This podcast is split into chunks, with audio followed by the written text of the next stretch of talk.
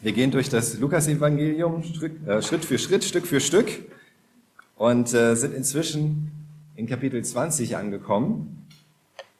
Letzte Woche haben wir gesehen, wie Jesus nach Jerusalem hineingekommen ist und den Tempel gereinigt hat. Er hat den Tempel besucht in Jerusalem, er hat ihn gereinigt von allem Unrat, von all dem, was da nicht hingehört in den Tempel, an Händlern, die da Geschäfte gemacht haben und die Pilger über den Tisch gezogen und so weiter.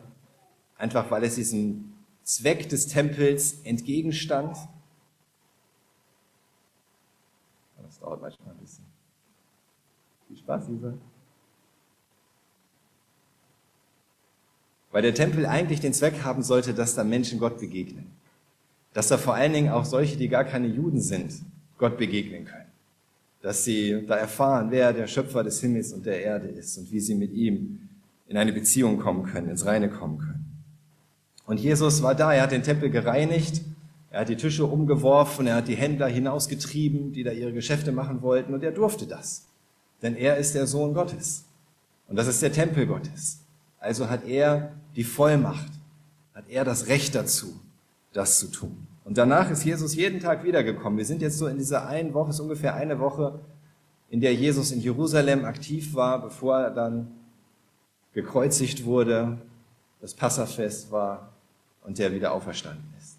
Und der ist jetzt in dieser Woche jeden Tag im Tempel, um dort zu lernen, den Menschen, die da hinkommen, die auf der Suche sind nach Vergebung, nach Versöhnung mit Gott, zu predigen und ihnen zu sagen, wie sie das finden können, wie sie das haben können. Er ist da und predigt und so langsam wurde das dann so den geistlichen und weltlichen Autoritäten ein bisschen zu viel. Und sie stellten Jesus zur Rede, was er da eigentlich macht.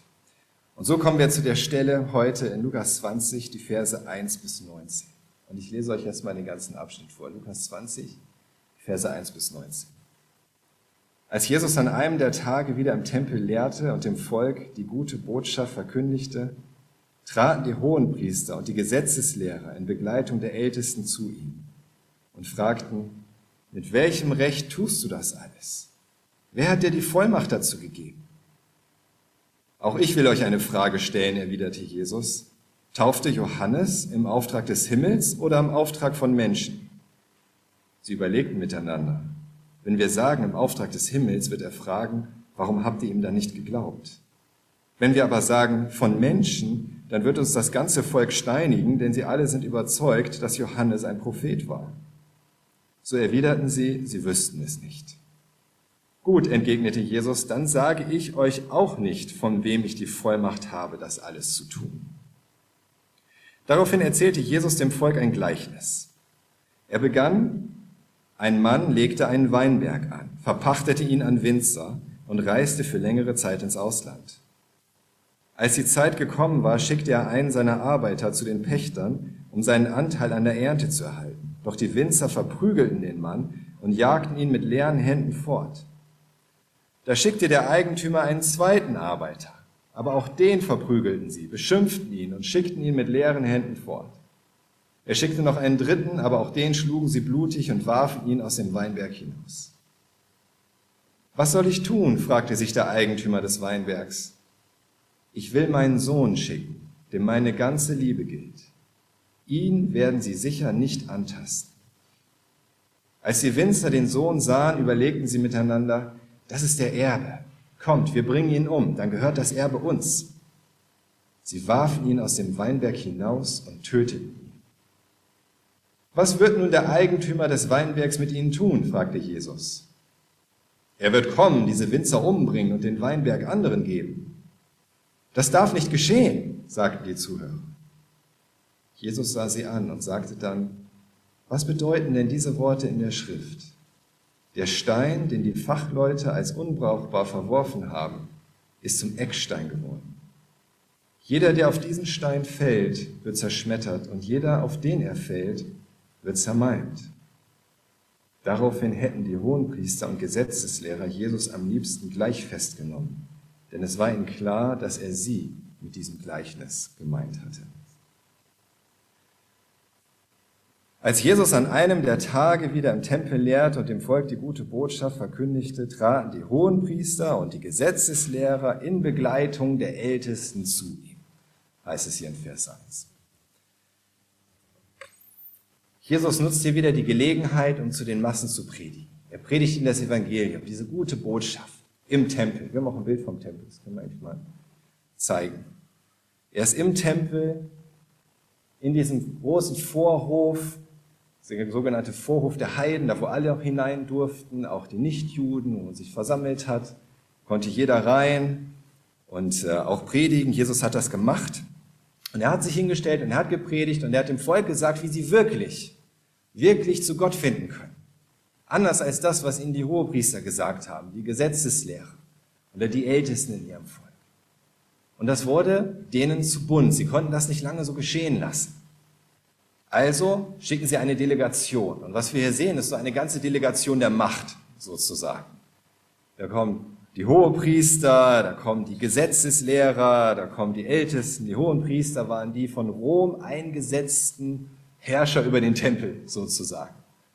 Ursprünglich sollten sie aus der Linie von Aaron kommen, dem ersten Hohepriester Aaron. Hier wurden sie aber einfach von den Römern eingesetzt, denn es war eine Machtposition.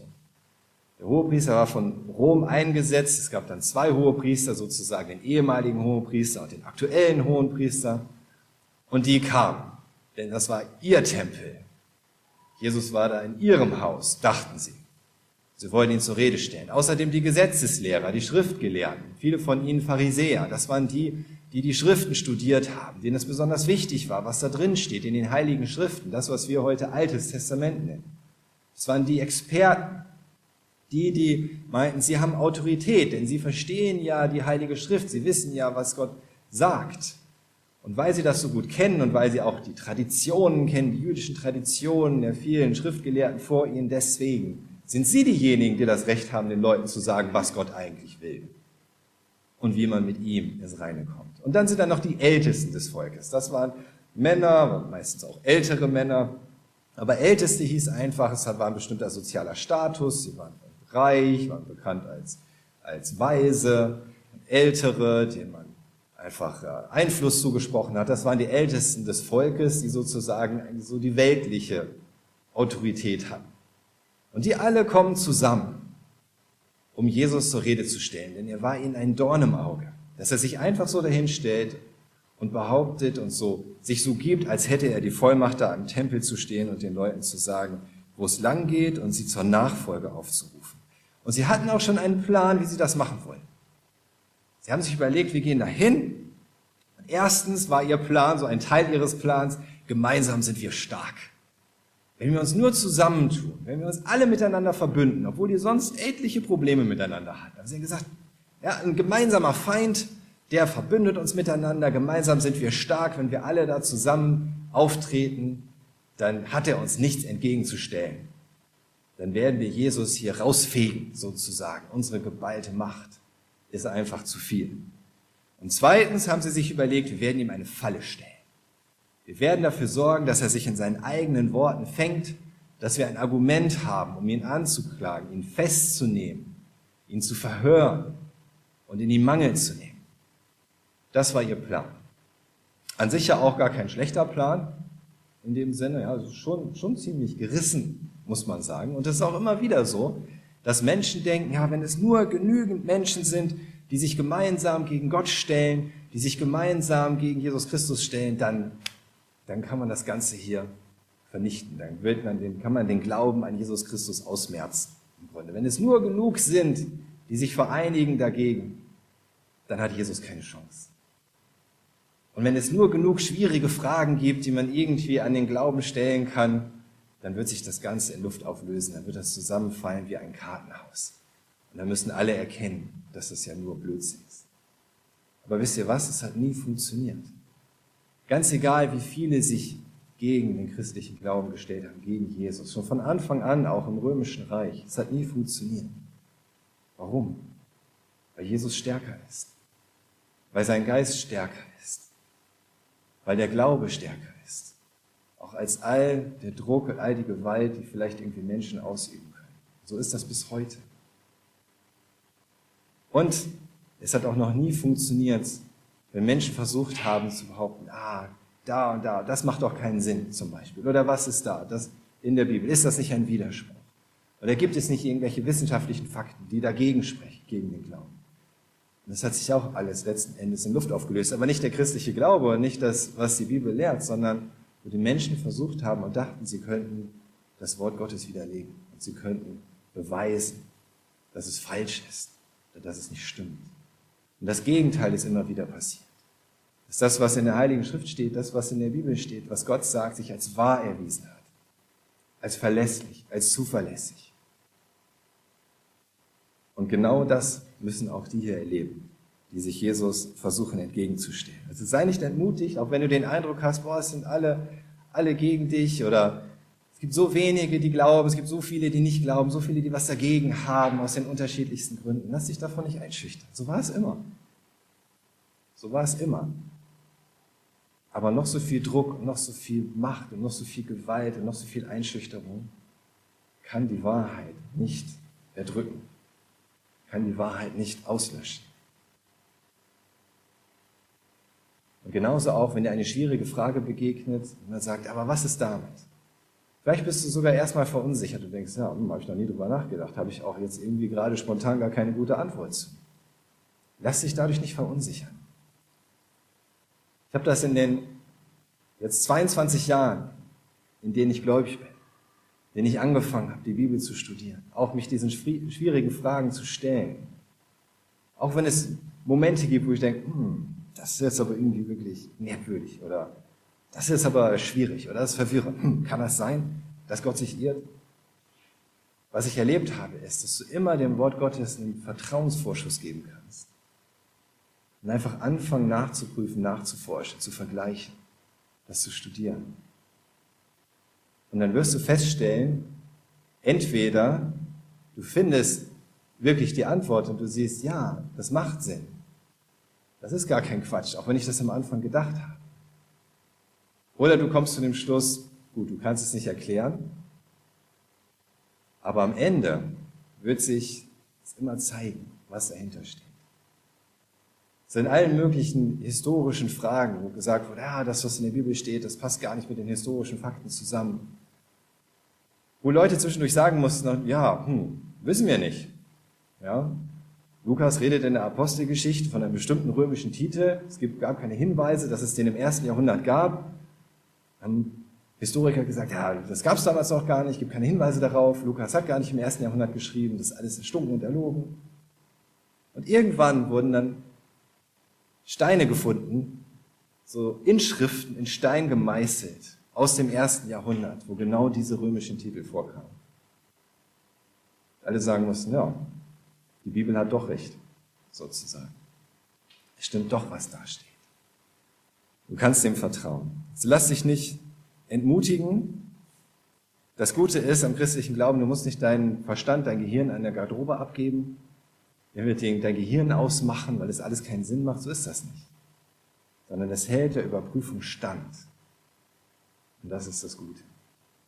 Du kannst es überprüfen. Genauso wie Jesus auch keiner dieser Fangfragen aus dem Weg gegangen ist, sondern er hat sich dem gestellt. Und so fragen sie ihn jetzt, mit welchem Recht tust du das alles? Wer hat dir die Vollmacht dazu gegeben? Auf der einen Seite bricht aus ihnen natürlich so dieser Ärger raus. Ja, so, was denkst du eigentlich, wer du bist? Jesus von Nazareth. Was glaubst du eigentlich, was du hier tust? Wo du hier bist? Wer dir das Recht gegeben hat, hier so aufzutreten? Und womöglich uns noch zu kritisieren, unsere Autorität streitig zu machen. Und auf der anderen Seite wollen sie ihm damit eine Falle stellen.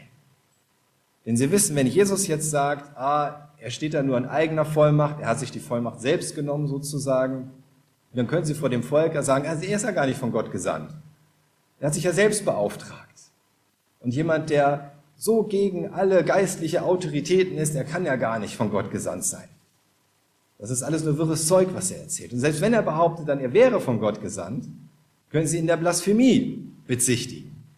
Weil er einfach so behauptet, Gott hätte ihn persönlich beauftragt, obwohl er kein Priester ist, obwohl er kein Schriftgelehrter ist, obwohl er überhaupt keine kein Recht hat, das zu behaupten. Sie wollen ihm so diese Falle stellen.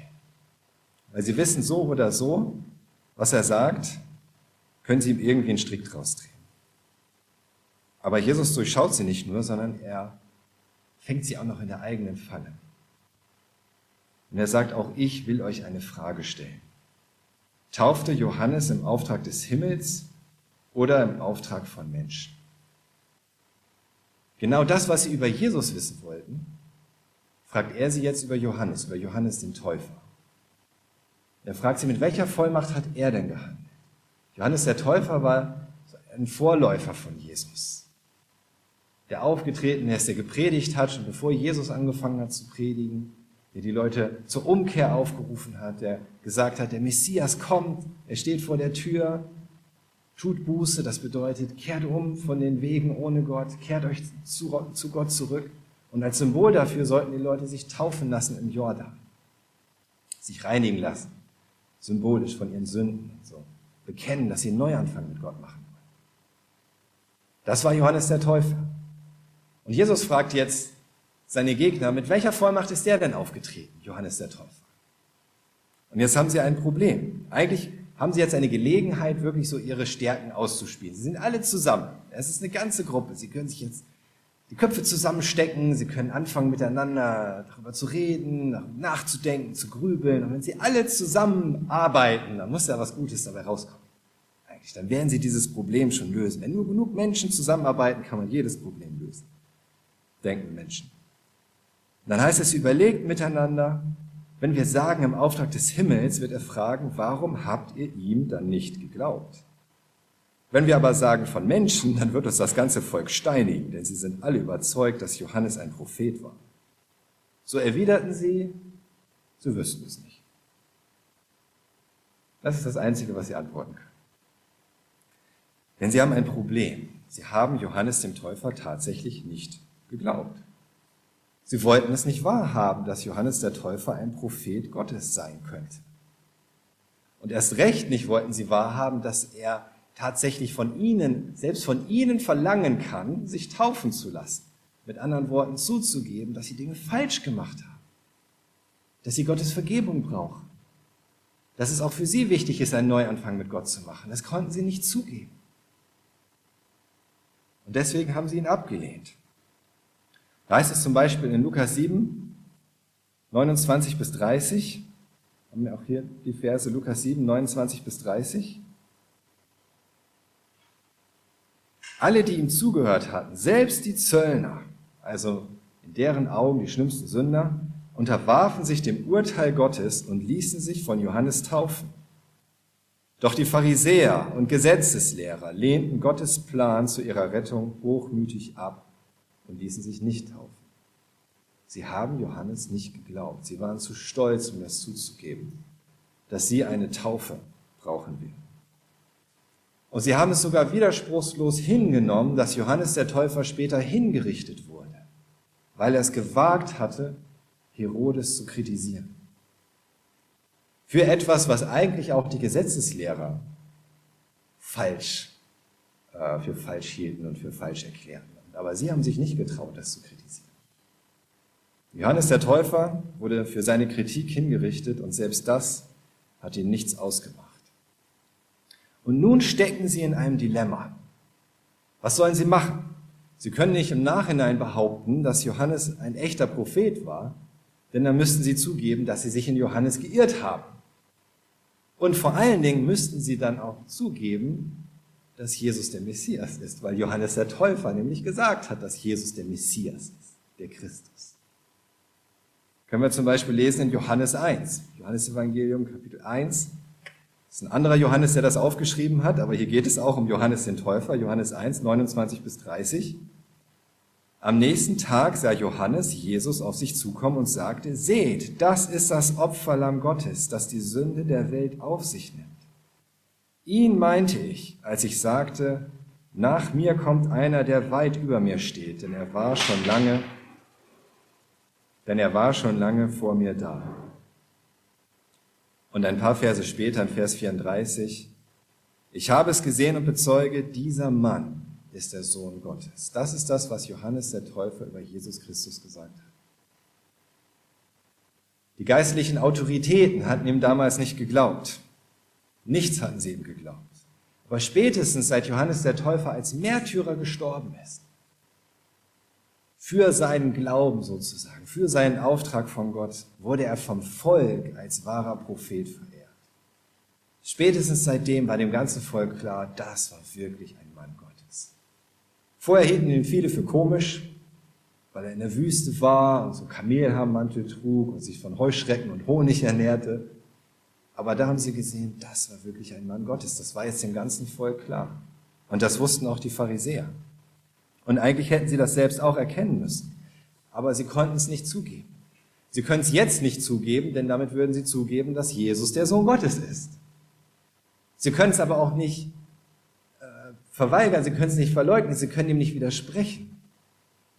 Denn Johannes hatte inzwischen so einen hohen Stand beim Volk, dass die Leute wahrscheinlich selbst den Hohepriester gesteinigt hätten.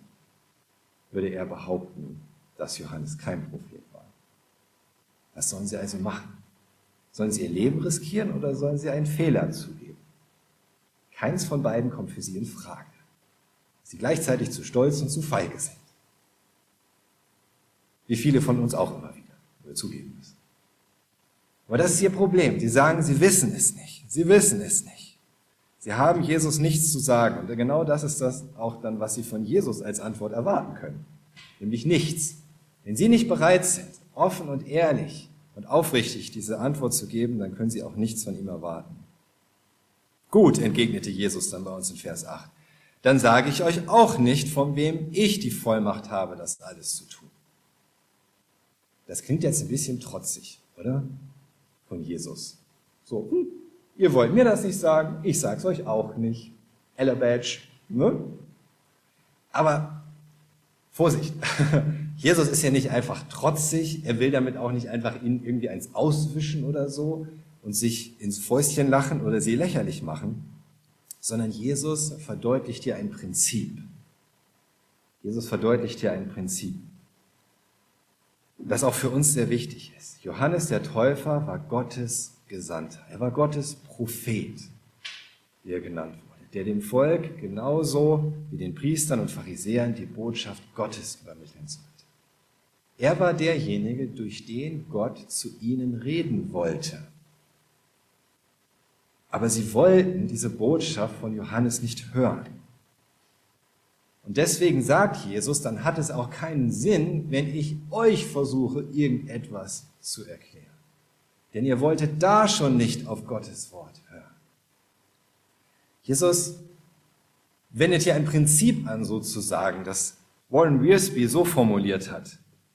Es ist ein geistlicher Grundsatz, dass Gott uns keine neue Wahrheit offenbaren kann, wenn wir der Wahrheit, die wir bereits kennen, nicht gehorchen. Es ist ein geistlicher Grundsatz, dass Gott uns keine neue Wahrheit offenbaren kann, wenn wir der Wahrheit, die wir bereits kennen, nicht gehorchen. Bevor du erwartest, dass Gott dir eine zusätzliche Offenbarung schenkt, dass er dir irgendetwas zeigt, dass er zu dir spricht, dass er auch durch sein Wort, dass es dir irgendwie deutlich wird, dass du es verstehst, dass es, dass es für dich lebendig wird sozusagen, setz dich mit dem auseinander, was er dir schon gesagt hat, was er dir schon mal deutlich gemacht hat. Das, wo du vielleicht am Anfang gar nicht hören wolltest. Weil das, was Gott dir da gesagt hat in seinem Wort, unangenehm war. Die Kritik, die genauso, vielleicht auch wie bei den Hohepriestern und Gesetzeslehrern, meinen Stolz verletzt hat. Wo ich zugeben müsste, dass ich was falsch gemacht habe. Wo ich einen Fehler gemacht habe. Wo ich Gott um Vergebung bitten muss. Oder sogar andere Menschen um Vergebung bitten muss. Es ist immer, wenn ich in so einer Situation bin, wo ich eigentlich weiß, Gott will etwas Bestimmtes von mir und ich tue es nicht, dass ich nie irgendwie so eine erfüllende Gebetszeit haben kann. Dass ich nie da mich hinsetzen kann und die Bibel lesen und denken, wow, toll, toll, und Gott spricht dadurch zu mir. Es funktioniert einfach nicht. Weil Gott sagt, hm, nee, so nicht. Du kannst das nicht einfach unter den Teppich kehren und weitermachen, als wäre nichts gewesen. So funktioniert das nicht. Wisst ihr, das Wunderbare ist ja, dass unser Vater im Himmel gar nicht erwartet, dass wir alles auf einmal aufnehmen. Und dass wir alles auf einmal verstehen, dass wir alles auf einmal angehen in unserem Leben, wo er vielleicht wirken möchte, wo er uns von Dingen befreien möchte, uns was zeigen möchte, wo er was Besseres für uns hat, als das, was wir im Moment leben, tun, haben. Sondern er ist geduldig. Und er macht das Schritt für Schritt. Zunächst zeigt er dir vielleicht diese Erkenntnis über seinen Charakter. Du siehst, wow, wow, ja, Gott ist echt heilig. Was bedeutet das, dass Gott heilig ist und ich nicht? Und wenn du das durchgedacht hast, dann zeigt er dir das nächste über seinen Charakter und du erkennst, wow, Gott ist barmherzig und so weiter. Oder es gibt vielleicht wirklich ein, ein, ein, ein, eine Sünde in deinem Leben, etwas, wo Gott sagt, das ist nicht in Ordnung so, das ist nicht gut so, das ist nicht gut für dich, das ist nicht gut für andere, lass uns das angehen. Und es gibt wahrscheinlich noch zehn andere Sachen auch in deinem Leben, also zumindest wenn dein Leben ein bisschen ähnlich ist wie mein Leben. Aber trotzdem sagt Gott nicht, so, hier hast du gleich von vornherein die ganze Liste, melde dich wieder, wenn du alles abgearbeitet hast. So macht Gott das nicht. Sondern er begegnet dir und er sagt dir, hier, guck mal, da müssen wir ran, da, da, wo du deinem Papa noch nicht vergeben hast. Beispiel, da, da müssen wir dran arbeiten. Und erst wenn das erledigt ist, dann wird er mir zeigen, wahrscheinlich, dass ich hier und da auch noch Dinge habe, die nicht in Ordnung sind. Aber so macht Gott das. Aber gleichzeitig bedeutet das eben auch, wenn wir nicht bereit sind, diesen Schritt zu gehen, dann kann es auch keinen weiteren Schritt geben. Höre ich nicht auf das, was Jesus mir heute sagen will, dann kann er mir morgen auch nicht sagen, was darauf aufbaut. Das funktioniert nicht. Wenn ich mich heute weigere, der Sünde ins Auge zu sehen, dann kann er mir morgen auch nicht seine Gnade und seine Geduld offenbaren. Wenn ich nicht bereit bin, auf Gott einzugehen, dann kann er auch nicht mit mir weitergehen. Das kannst du dir merken. Wenn ich nicht bereit bin, auf Gott einzugehen, kann er auch nicht mit mir weitergehen. Das funktioniert nicht. Denn Gott ist niemand, der einfach die Marionettenstrippen in die Hand nimmt und immer weitermacht mit uns und immer weitermacht mit uns, egal ob wir wollen oder nicht. Sondern du musst bereit sein, dich auf ihn einzulassen. Wirklich dein Herz für ihn zu öffnen, dich auf ihn einzugehen und das, was er dir zeigen möchte, was er dir sagen will. Und dann kann er mit dir diese Schritte weitergehen. Und du kannst all das erfahren und erleben, was er dir noch zeigen möchte. Wenn ich aber nicht auf Gott hören will, dann habe ich irgendwann auch kein Licht mehr, etwas zu sehen. Deswegen ist der Titel dieser Predigt, wer nicht hören will, wird blind. Wer nicht hören will, wird blind. Wenn wir nicht auf Gott hören wollen, wenn wir nicht gehorchen wollen, wenn wir nicht, wenn wir nicht jetzt auf das einlassen möchten, was er uns sagt, dann werden wir irgendwann völlig blind für alles, was er uns zeigen könnte. Für alles, was vielleicht sogar offensichtlich ist, was vor Augen ist. Die Hohepriester und Schriftgelehrten, die konnten das nicht sehen und verstehen, welche Autorität Jesus als Sohn Gottes hat, weil sie bereits vorher bei Johannes dem Täufer nicht bereit gewesen sind, auf Gott zu hören. Sonst wäre es für sie ein leichtes gewesen, darin weiterzugehen. Und genau das macht Jesus ihnen jetzt mit dem folgenden Gleichnis deutlich, deswegen gehört das zusammen. Denn sie haben ihn gefragt, woher kommt eigentlich deine Vollmacht hier im Tempel? Und jetzt erinnert Jesus sie daran, woher eigentlich ihre Vollmacht kommt und wer Vollmacht über sie hat. So heißt es in Vers 9, darauf erzählte Jesus dem Volk ein Gleichnis. Und er begann, man legt, ein Mann legte einen Weinberg an, verpachtete ihn an Winzer und reiste für längere Zeit ins Ausland. Jesus erzählt ja nicht einfach irgendeine Geschichte über einen Weinberg, sondern er knüpft an ein Bild aus dem Alten Testament an. Dieses Bild vom Weinberg kommt im Alten Testament immer wieder. Und das wird noch deutlicher, wenn wir uns die Parallelstelle im Matthäus-Evangelium anschauen, so wie Matthäus das überliefert hat. In Matthäus 21, Vers 33, da heißt es, hört noch ein anderes Gleichnis. Ein Gutsherr legte einen Weinberg an, zog eine Mauer darum, baute eine Keltergrube und errichtete einen Wachturm. Dann verpachtete er ihn an Winzer und reiste ins Ausland. Es wird gesagt, er wird hier ein Weinberg angelegt, er legt eine Mauer darum, er baut eine Keltergrube, er errichtet einen Turm. Und das ist eine Anspielung direkt aus das, was in Jesaja steht. Der Prophet Jesaja, der 700 Jahre vor Jesus gewirkt hat und prophezeit hat. Da heißt es in Jesaja 5, in den Versen 1 bis 2, ich will singen von dem, den ich liebe, ein Lied vom Weinberg meines Freundes. Damit meint er den Weinberg Gottes. Mein Freund hatte einen Weinberg auf einer fruchtbaren Höhe. Er grub ihn um und entfernte die Steine und bepflanzte ihn mit edelsten Reben. Einen Turm baute er mitten darin und hieb auch eine Kälte aus, genauso wie das, was Jesus sagt. Diesen Weinberg an, er baut sogar einen Wachturm, er macht diese Kälte fertig. Und dann wartete er auf die süße Frucht, doch die Trauben waren sauer und schlecht. Und dann in Vers 7, Jesaja 5, Vers 7, denn der Weinberg von Jahwe, von Gott, dem allmächtigen Gott, ist das Volk Israel. Und die Männer von Juda sind die Pflanzung seiner Lust. Er hoffte auf Rechtsspruch und erntete Rechtsbruch. Er hoffte auf Gerechtigkeit und hörte Geschrei über Schlechtigkeit. Also dieser Weinberg ist das Volk Israel. Und in Jesaja ist so dieses Bild, Gott legt diesen Weinberg an, er tut wirklich alles, um dem Volk Gutes zu tun und alles bereit zu machen. Und dann hofft er darauf, dass es eine gute Frucht bringt, dass das Volk sich dementsprechend auch verhält. Dass sie ihm Freude machen sozusagen, weil sie das Richtige tun, weil sie gerecht sind, weil sie miteinander richtig umgehen, weil sie barmherzig sind und so weiter.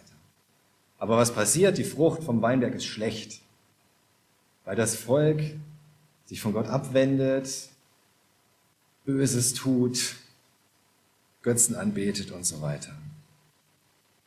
Und jetzt greift Jesus dieses Bild wieder auf, um einen anderen Punkt deutlich zu machen. Denn die Hohepriester, die Gesetzeslehrer, die kannten dieses Bild aus Jesaja natürlich, die kannten das gut. Sie wussten, ja, damals war Gott wirklich unzufrieden mit seinem Weinberg, mit dem bösen Volk, böses, böses Volk. Deswegen wurden wir dann ins Exil geführt, die Babylonier, Assyrer haben uns besiegt und so weiter. Das war wirklich schlimm.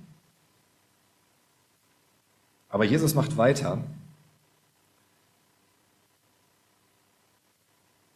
und zeigt hier, dass es ihm jetzt nicht um das Volk geht, sondern um die Verantwortung der Winzer. Nicht, dass die Frucht an sich schlecht ist, sondern dass die Winzer falsch damit umgehen, nämlich diese Führer und geistlichen Autoritäten in Israel. Das heißt in Vers 10, als die Zeit gekommen war, schickte er einen seiner Arbeiter zu den Pächtern, um seinen Anteil an der, Erbe zu, an der, an der Ernte zu erhalten. Doch die Winzer verprügelten den Mann und jagten ihn mit leeren Händen fort. Da schickte der Eigentümer einen zweiten Arbeiter. Aber auch den verprügelten sie, beschimpften ihn und schickten ihn mit leeren Händen fort. Und er schickte noch einen dritten, aber auch den schlugen sie blutig und warfen ihn aus dem Weinberg hinaus. Es ist jetzt die Zeit der Ernte und zu dieser Zeit kann natürlich der Eigentümer seine Diener dahin schicken, damit sie seinen Anteil von der Ernte holen für ihn. Aber die Pächter, diese Winzer, die wollen nichts abgeben. Sie halten irgendwie sich selbst inzwischen für die rechtmäßigen Eigentümer der ganzen Frucht. Sie denken sich, wir hatten noch die ganze Arbeit, also wollen wir auch die ganze Frucht haben. Wir wollen den ganzen Ertrag haben. Wir wollen die Herren über diesen Weinberg sein, sagen sich diese Winzer. Das ist ein Bild für, die, für diese Führer des Volkes Israels, für die geistlichen Autoritäten. So wie es in der Vergangenheit schon immer gewesen ist, wenn Gott seine Propheten zum Volk Israel geschickt hat, aber die geistlichen Autoritäten, die Hohenpriester, die Könige, die wollten nichts davon hören. So heißt es in Jeremia 7, 25 bis 26, auch ein Prophet in seiner ähnlichen Zeit wirkte. Von dem Tag an, als eure Vorfahren aus Ägypten zogen, bis heute, habe ich immer wieder von neuem meine Diener, die Propheten, zu euch geschickt. Aber keinen von euch hat das gekümmert. Niemand hörte auf mich. Alle blieben starrsinnig und trieben es schlimmer als ihre Väter. Und sie haben tatsächlich auch immer wieder Propheten geschlagen und Propheten umgebracht. Das ist das, was passiert ist. Und genauso hatten ja die Priester und die Pharisäer, die Schriftgelehrten das mit Johannes dem Täufer getan. Auch ihn haben sie abgelehnt, wie diesen Diener. Wollten ihn davonjagen. Sollten sie diese Position, die sie im Volk haben, mit dem teilen? Sollten sie das wirklich tun? Sollten, sollten sie das zugeben, dass er geistliche Autorität beanspruchen darf? Sollten sie zugeben, dass er von Gott gesandt ist? Sollten sie eingestehen, dass er es womöglich sogar besser weiß als sie? Dass er etwas von der Ehre bekommt, die allein ihnen gebührt? Auf keinen Fall. Das wollten sie nicht. Genauso wenig wie diese Winzer in dem Gleichnis etwas von dem Ertrag der Ernte abgeben wollten. Genauso wenig wie sie zugeben wollten, dass sie nicht die Herren dieses Weinbergs sind. Und sie sind genauso wie die Könige und Priester und falschen Propheten vieler Jahrhunderte zuvor. Das Ironische daran ist, das hätte man jetzt die hohen Priester und Pharisäer gefragt, was sie halten von den geistlichen Autoritäten damals. Sie gesagt, oh, die waren schlimm. Gott hat seine Propheten geschickt und sie wollten nicht auf sie hören. Oh, waren die schlimm. Und jetzt machen sie genau das Gleiche. Machen genau den gleichen Fehler. Warum? Warum? Wie kann das sein? Weil so ein Gefühl von Macht und Ehre unglaublich verführerisch ist und leicht unser ganzes Herz verschlingt. Bei uns Menschen. Das ist einfach so. Und das muss uns klar sein. Manche Menschen tun erschreckend böse Dinge. Viele vielversprechende weltliche oder auch geistliche Werke sind durch Machthunger und durch die Angst, Macht zu verlieren, zerstört worden. Es gibt manche Menschen, die tun böse Dinge, um an die Macht zu kommen. Es gibt andere Menschen, die haben gute Absichten und kommen in diese Machtposition und tun dann böse Dinge, um sich die Macht nicht wieder nehmen zu lassen, weil das so verführerisch ist. So ein aktuelles Beispiel, vielleicht wisst ihr, von wem ich rede, vielleicht auch nicht, sein Ministerpräsident, der vor zwei Jahren noch einen Friedensnobelpreis bekommen hat. Vor zwei Jahren hat er einen Friedensnobelpreis bekommen. Und er führt auf einmal jetzt zu dieser Zeit einen brutalen, blutigen Krieg gegen eigene Teile der Bevölkerung, bei dem seine Armee in großem Umfang Kriegsverbrechen begeht, Vergewaltigungen und andere Verbrechen gegen die Menschlichkeit. Alles, weil er diese absolute Macht haben will. mit Friedensnobelpreis. Oder ein leitender Pastor, ist auch eine wahre Geschichte, leitender Pastor einer wirklich wahnsinnig schnell wachsenden, unglaublich erfolgreichen Megachurch in den USA. Megachurch, das sind so Gemeinden, da kommen 10.000 Leute in den Gottesdienst und mehr. An einem Sonntag. Sein Pastor seiner Gemeinde unglaublich erfolgreich, unglaublich schnell wachsen passieren wahnsinnig tolle Dinge auch in der Gemeinde. Viele Menschen werden gesegnet dadurch. Und er bedroht seine eigenen Co-Pastoren und Ältesten mit Rauswurf oder sogar körperlicher Gewalt, wenn sie ihn kritisieren. Weil er immer Angst hat, jemand wollte ihm die Gemeinde, die er doch gegründet hat, wieder wegnehmen. So viel Leid ist schon geschehen, weil Menschen dieser Gier nach Macht verfallen, mit den besten Absichten und am Ende völlig verblenden. Und ich weiß, wie das ist. Ich weiß, wie das ist. Ich bin zwar kein Pastor einer Megachurch, ich bin auch kein Ministerpräsident, aber ich weiß trotzdem, wie das ist. Wisst ihr, am Anfang, als wir hergekommen sind, die Gemeinde zu gründen, mit allem, was dazugehörte, und dann hier diese Räume zu mieten und das alles zu renovieren und so, war so eine unglaubliche Belastung, all diese Entscheidungen treffen zu müssen. Und, es, und ich war dankbar, dass auch andere dabei waren, die geholfen haben in dem Prozess und vor allen Dingen auch Volker natürlich, ja, der, mit dem ich das zusammen machen konnte, aber es war trotzdem es so viele Entscheidungen zu treffen. So viele Dinge. Und ich wollte diese Entscheidung nicht treffen müssen. Aber es musste nun mal irgendwie gemacht werden. In allen möglichen Bereichen, geistlichen Bereichen, praktischen Bereichen, organisatorischen Bereichen, baulichen Bereichen. Alles. Ja. Und dann habe ich auf einmal gemerkt, wie es dann schwierig wird, zur Verantwortung wieder abzugeben.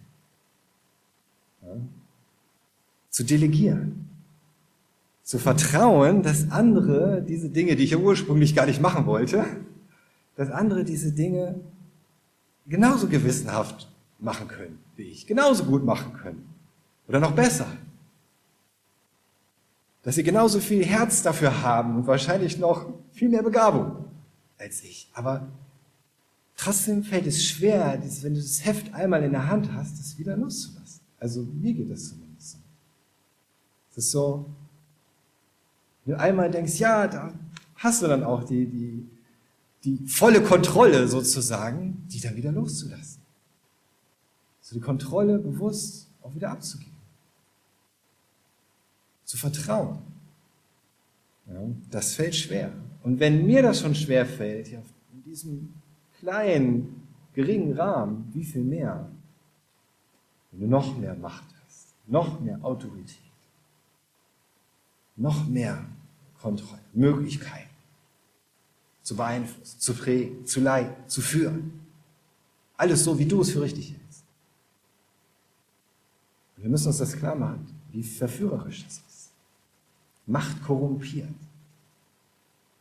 Und dafür können wir im Grunde auch niemandem einen Vorwurf machen, denn uns selbst wird es wahrscheinlich genauso gehen. Wenn Gott uns nicht davor bewahrt. In seiner Gnade. Der Fehler, den die Winzer gemacht haben in dem Gleichnis, ist nicht, dass sie Verantwortung für den Weinberg übernommen haben. Der Fehler war nicht, dass sie den Weinberg gehegt und gepflegt haben, so als wäre es ihr eigener. Ihr Fehler war, dass sie dabei vergessen haben, dass er aber nicht ihr Eigentum ist. Und dass sie nicht bereit waren, wieder loszulassen, als der wahre Eigentümer in Form seiner Diener vor der Tür stand. Das war das Problem. Wo auch immer Gott uns etwas anvertraut hat, da sollen wir es von ganzem Herzen annehmen, von ganzem Herzen und wirklich mit voller Sorgfalt und Gewissenhaftigkeit es hegen und pflegen. So lieben, als wäre es unser eigenes. Sei es ein Dienst, den Gott dir gibt, sei es irgendwie eine Aufgabe, die Gott dir gibt, sei es bestimmte Menschen in deinem Umfeld, für die du im Grunde Verantwortung hast, weil du ihr Leben beeinflussen kannst.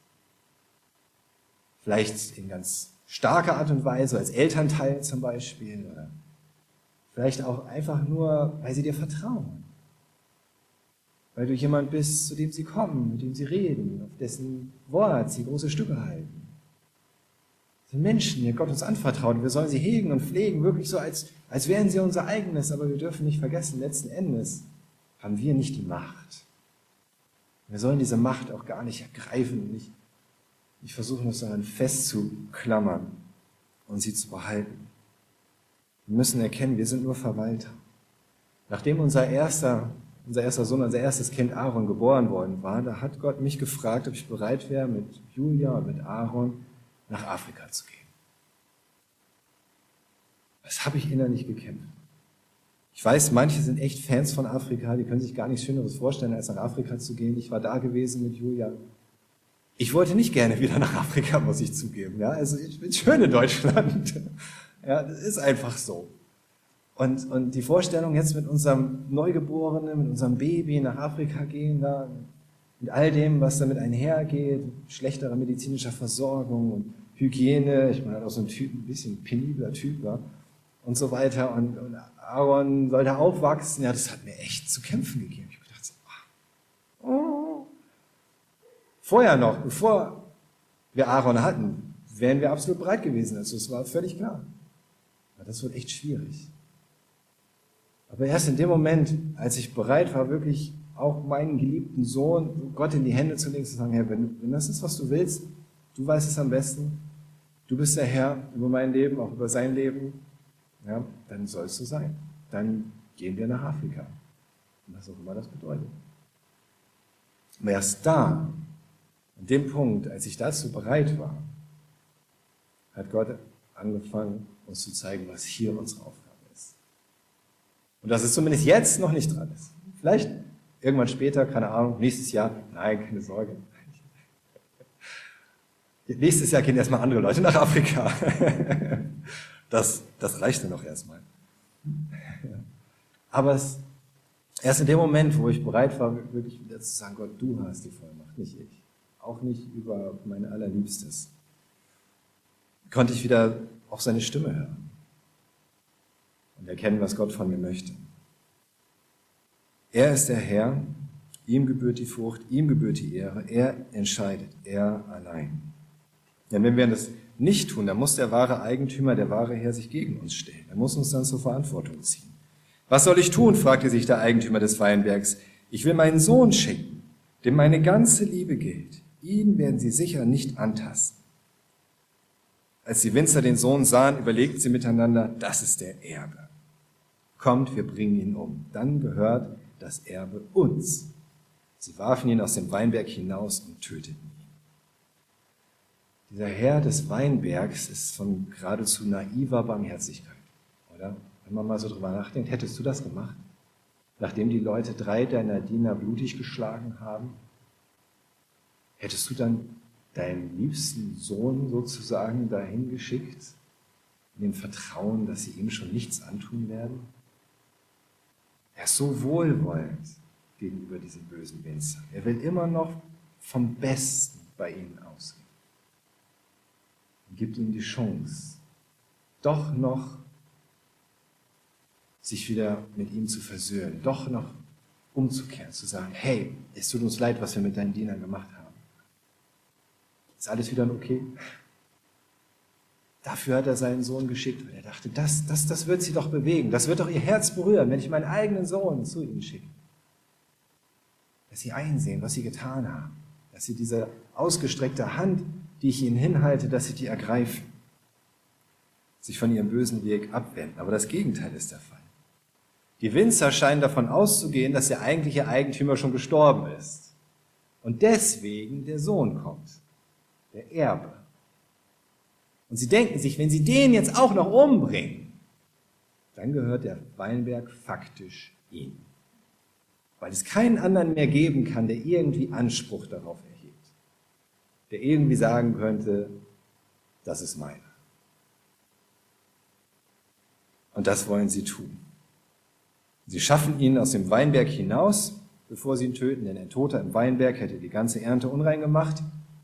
Schaffen sie ihn aus dem Weinberg hinaus, sie töten ihn, bringen ihn gnadenlos um. Und Jesus sagt damit voraus, was die Pharisäer und Schriftgelehrten tatsächlich mit ihm tun werden. Die hohen Priester. Sie werden ihn tatsächlich zum Tode verurteilen. Sie werden entscheiden, dass sie von Pilatus verlangen, dass er hingerichtet wird, dass er gekreuzigt wird.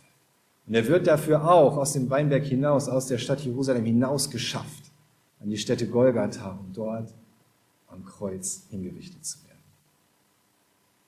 Weil sie diese Autorität nicht mit ihm teilen wollen. Weil sie selber die Herren bleiben wollen ihres Weinbergs. Sie dulden keine geistliche Macht neben sich, niemanden, der ihnen sagt, dass sie die heiligen Schriften missverstehen dass Gott eigentlich etwas anderes will, dass sie seinem Wort folgen sollen. Sie haben Angst, ihre Macht zu verlieren und verlieren damit alles. Und so ist es eigentlich immer. Am Ende. Was wird nun der Eigentümer des Weinbergs mit ihnen tun? fragte Jesus. Er wird kommen, diese Winzer umbringen und den Weinberg anderen geben. In Gottes neuem Reich, da spielten Hohepriester, Schriftgelehrte, Pharisäer, die Ältesten, keine Rolle mehr. Sie spielten gar keine Rolle mehr. Nachdem Jesus gestorben und auferstanden und sich die Nachricht verbreitet hat, des Evangeliums, dieser guten Nachricht, dass er für ihre Sünden bezahlt hat und dass alle jetzt mit Gott ins Reine kommen können, weil Jesus für alles die Strafe getragen hat, die Rechnung bezahlt. Da waren es ganz andere, die tragende Rollen spielten. Nicht die Hohenpriester und Pharisäer, sondern es waren Fischer, ehemalige Zöllner und ehemalige Terroristen, damals Zeloten genannt wurden. Und es war auch ein ehemaliger Pharisäer dann dabei. Nicht wahr? Ein, ein ehemaliger Pharisäer, von dem wir wissen. Aber der kam auch nicht aus Jerusalem. Und er wäre es auch nicht geworden, der Apostel Paulus, wenn er nicht bereit gewesen wäre zu erkennen und zu bekennen, dass das, was er in Jesus Christus hat, unendlich viel mehr ist als das ganze Pharisäertum. Aber die, die Jesus abgelehnt haben, sie spielten keine Rolle mehr. Der Pastor, von dem ich eben erzählt habe, und ich ähm, gebe euch das weiter, weil ich mich einfach selber sehr damit beschäftigt habe. Nicht irgendwie, weil ich denke, ich wäre besser als er, im Gegenteil, sondern weil ich daraus lernen möchte. Dieser Pastor, von dem ich erzählt habe, der war so getrieben von der Angst, seine Gemeinde und seine Autorität in der Gemeinde zu verlieren, dass er immer autoritärer wurde, immer misstrauischer, immer aggressiver und am Ende dabei so vielen Menschen wehgetan hat und sich so weit von dem Weg entfernte, der Jesus entspricht, dass er schlussendlich alles kaputt gemacht hat. Eine riesige Gemeinde mit unglaublich vielen Diensten, mit vielen Tochtergemeinden, die noch mit dazugehören, mit einer ganzen Gemeindegründungsbewegung, die daraus entstanden ist. Es ist praktisch alles wie über Nacht vernichtet worden. Komplett, sich komplett aufgelöst. Ja, dieser, dieser Pastor, dem, dem Gott eine unglaubliche Gabe oder Verantwortung übergeben hat, ist Macht nicht loslassen wollte. Da immer mehr Macht haben. Und ich denke nur, wenn das so jemandem passiert, so, so ein Pastor, ja, der so eigentlich voller Leidenschaft für Gott begonnen hat, voller Leidenschaft für Jesus Christus, der auch so ein krasses Verständnis eigentlich hatte von den, vom Wort Gottes, der hat unglaublich tolle Predigten gehalten, der so viele Leben beeinflussen, positiv beeinflussen hat, auch wirklich positiv verändert, woraus so viel entstanden ist, der in diese Falle tappen kann. Wer von uns kann nicht in diese Falle tappen? Das ist nochmal, egal an welchem Punkt in unserem Leben, egal wo wir denken, da haben wir etwas, das ist uns wichtig, das ist uns wertvoll, das können wir beeinflussen, das können wir prägen. Es ist Gottes. Es ist seins. Wir müssen immer wieder bereit sein, bewusst loszulassen, ihm das in die Hände zu legen und auf ihn zu hören, was er damit tun möchte. Zuallererst mit unserem eigenen Leben. Das darf nicht geschehen, sagten die Zuhörer. Sie haben, sind wahrscheinlich die Pharisäer und Hohepriester, die verstanden haben, worum es geht. Jesus sah sie an und sagte dann, was bedeuten denn diese Worte in der Schrift? Der Stein, den die Fachleute als unbrauchbar verworfen haben, ist zum Eckstein geworden. Was bedeutet das, Jesus? Da fragte Jesus, wenn schon vorausgesagt wird im Alten Testament, dieser Stein, den die Fachleute für unbrauchbar erklärt haben, wenn der zuletzt dann zum Eckstein das ist auch ein Zitat aus Psalm 118. Das ist der gleiche Psalm, aus dem die Leute sozusagen zitiert haben, wo sie zu Jesus gerufen haben, Hosianna, gesegnet sei der, der kommt im Namen des Herrn. Auch aus diesem Psalm kommt dieser Vers. Und Jesus macht damit etwas deutlich. Wir haben noch ein Bild dazu, Eckstein, damit ihr euch das besser vorstellen könnt. Das ist der Eckstein. Das ist der Stein, an dem praktisch alles ausgerichtet wird. Der Stein, der auch 100%ig 90 Grad sein muss und an dem dann die Wände ausgerichtet werden, die Mauern des Hauses. Da, wo alles drauf aufgebaut wird. Und Gott hat es schon vorausgesagt und Jesus sagt, das bin ich. Ihr seid doch die Fachleute eigentlich, ihr seid doch die Experten, ihr seid die geistlichen Autoritäten. Ihr haltet mich für unbrauchbar, ihr nehmt mich ab, ihr verwerft mich. Sagt, mit mir kann man kein Haus bauen schon gar nicht das Haus Gottes. Aber in Wirklichkeit bin ich der Eckstein. Ich bin der, der vollkommen ist und an dem das Haus vollkommen ausgerichtet wird, auf dem alles aufgebaut wird. Jesus ist der Eckstein und alles muss sich an ihm ausrichten. Und er sagt weiter in Vers 18, jeder, der auf diesen Stein fällt, wird zerschmettert und jeder, auf den er fällt, wird zermalmt. Daraufhin hätten die Hohenpriester und Gesetzeslehrer Jesus am liebsten gleich festgenommen, denn es war ihnen klar, dass er sie mit diesem Gleichnis gemeint hatte. Er ist der Eckstein. Wenn wir darauf aufbauen, dann wird es ein stabiles Fundament. Dann wird es ein Leben, das Bestand hat. Wenn wir aber versuchen, ihn aus dem Weg zu räumen, wenn wir, wenn wir ihn nicht als Eckstein annehmen, dann können wir über ihn stolpern. Dann wird er ein Hindernis für uns. Wir werden stolpern. Wir werden uns wehtun. Wenn wir versuchen, ihn irgendwie wie einen Fels aus dem Weg zu räumen, dann wird er am Ende auf uns fallen. Es funktioniert nicht. Er ist der Eckstein. Wir können entweder für ihn sein oder gegen ihn, sagt Jesus. Es gibt nichts dazwischen. Entweder wir entscheiden uns zu sagen, wir hören auf Gott, wir hören auf den Sohn Gottes ich gebe ihm mein Leben. Er ist derjenige, der für meine Sünden gestorben ist. Er ist derjenige, der aus meinem Leben etwas Wunderbares machen kann.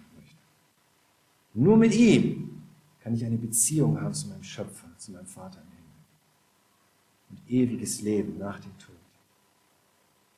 Oder ich bin gegen ihn. Ich versuche ihm auszuweichen. Ich versuche ihn wegzudrängen oder irgendwie aus dem Weg zu räumen. Ich versuche mein Leben selbst in die Hand zu nehmen. Ich will weiter die Macht haben. Ich will diese Vollmacht haben. Ich will mein Leben leben, so wie es mir gefällt. Aber dann wird es am Ende ein schlimmes Ende nehmen. sagt Jesus. Nicht, weil er sich das für uns wünscht, sondern weil es einfach so ist. Wir müssen verstehen, so wie die Schriftgelehrten damals, entweder für ihn oder gegen ihn. Bei ihm ist Leben. Er ist die Wahrheit, die uns frei macht. Nur in ihm ist diese Wahrheit. Ohne ihn sind wir verloren. Es ist unsere Entscheidung, ob er am Ende unser Richter sein muss, weil wir selbst unser Leben bestimmen wollten mit all dem, was dazugehört, mit all dem, was wir dabei falsch machen, mit all dem, wo wir Menschen verletzen, mit all dem, wo wir gegen Gott sündigen, oder ob er unser Retter ist, der, der selbst für all das bezahlt hat und gestorben ist. Und unser Eckstein. Es ist unsere Entscheidung. Amen.